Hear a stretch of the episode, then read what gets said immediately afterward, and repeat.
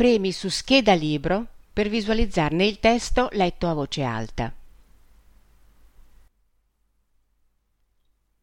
De Marchi Vichi, La mia vita tra i gorilla.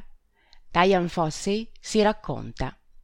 Emozioni, ecologia, scienza, società, avventura, romanzi di formazione, biografia, da undici anni e oltre. La vicenda esistenziale di Diane Fossey 1932-1985, nota primatologa americana, è stata da lei stessa narrata in Gorilla nella nebbia, che ha trovato anche un adattamento cinematografico. Vicky De Marchi ne fa un intenso romanzo autobiografico per ragazzi, La mia vita tra i gorilla. Storia e storie di Diane Fossey. Alla scienza Diane Fossey approda spinta da una passione, quella per gli animali, che coltiva sin dall'infanzia. La storia e le storie dell'etologa descrivono la nascita e lo sviluppo di questa passione, una molla autoalimentata da concrete esperienze di osservazione, che permettono a una ragazza priva di mezzi economici, coraggiosa e molto determinata, di studiare in modo sistematico il comportamento dei gorilla di montagna allo stato naturale. Per ben 18 anni la Fossi vive isolata tra i vulcani del Virunga, tra Ruanda, Uganda e la Repubblica Democratica del Congo, in una zona devastata da guerre fratricide, studiando i primati e impegnandosi per la loro salvaguardia.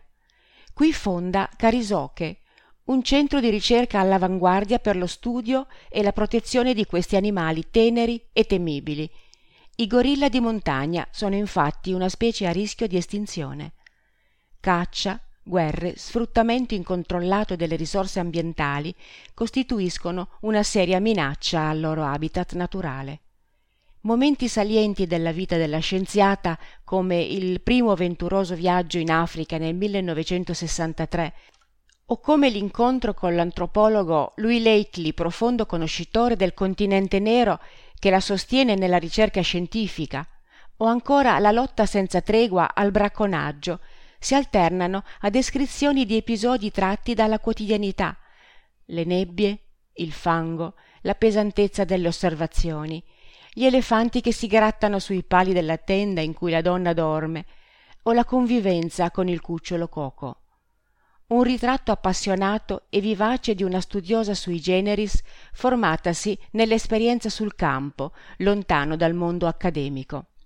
Una frase che amava spesso dire ai suoi collaboratori e che, forse meglio di altre, riassume l'insegnamento e il senso della sua ricerca. Quando capisci il valore della vita, di ogni vita, pensi meno al passato e lotti per difendere il futuro.